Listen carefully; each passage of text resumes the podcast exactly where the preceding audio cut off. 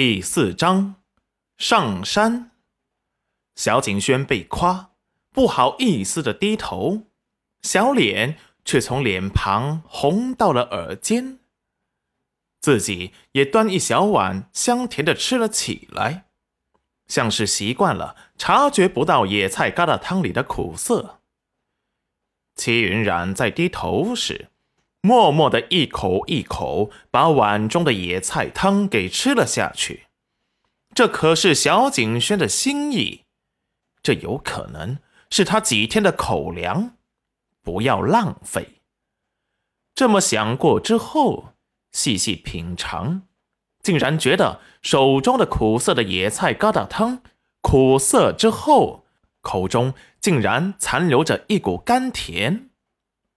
越吃越香，最后把一碗给吃完了。等到吃完了东西，小景轩又把吃过的碗洗掉。看着忙碌熟练的小身影，戚云染眸中闪过心疼。这是吃了多少苦，才五岁时就把做饭洗碗做得如此熟练。他发誓。以后一定要把小景轩养得白白胖胖的，不让他受半点苦头。等到小景轩洗过碗后，齐云冉也喝过了药和吃了东西。齐云冉也在喝过了药和吃了东西之后，身体轻快了不少，出了一身汗，烧退了下来，人也有力气了，精神许多。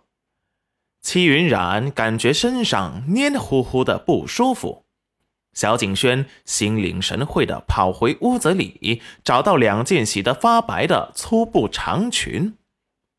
虽然洗得发白，但是比他身上的这件好得多了。干娘，你衣服都湿了，换上这个吧，这是我娘亲以前穿过的衣服。眼巴巴的看着他，因为瘦弱，眼睛看起来很大，炯炯有神。这是怕他嫌弃吗？谢谢小轩儿，干娘正想着没有衣服换洗呢，小轩儿就拿衣服过来了。果然是母子连心，小轩儿跟干娘想到一块儿去了。小景轩有些腼腆的羞红了脸。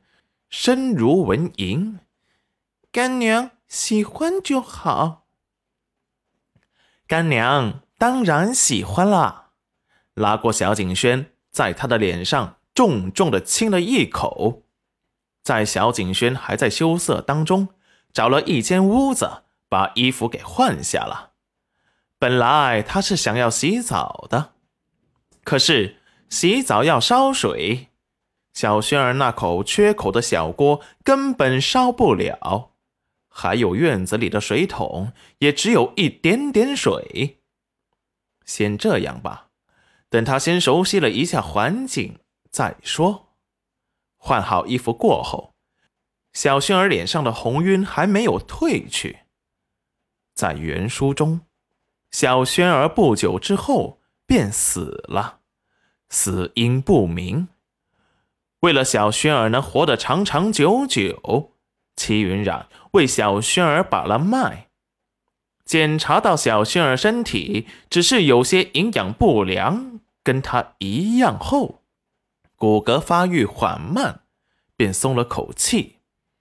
他还真怕检查出什么大毛病。齐云染又回想了一遍剧情，可是原主的记忆，男主长什么样？他一点也记不得了，皱眉不解，为什么原主记忆里没有男主的长相？不过他也不着急，男主反正会自己回来，不用他去找。到时候他一回来，原主克夫的传闻自然就破解了，也算找到他了。就因为愿望太简单，他又给原主念了几遍往生咒，让他投个好胎，算是了了因果。男主和女主感天动地的爱情。到时候，他这个死了的姐姐，那男主又怎么会和原主的妹妹走到一起？他着实有些好奇。原主等候男主三年，一去不归，直到原主死了，还想着找到他。最后男主回来，却娶了女主的妹妹。这就是重情重义，有情有义。那要是他这个姐姐没死呢？戚云染恢复力气之后，被小景轩带到了后山去挖野菜。实在是今日小景轩为了他，把最后一点余粮面粉给吃掉了，只好出来挖野菜了。戚云染上山时。打了一只野兔和野鸡，小景轩没有吃过，竟然不知道他们可以吃。戚云染就准备带着小景轩上山，看看能不能寻些香料，晚上给小景轩做顿好吃的。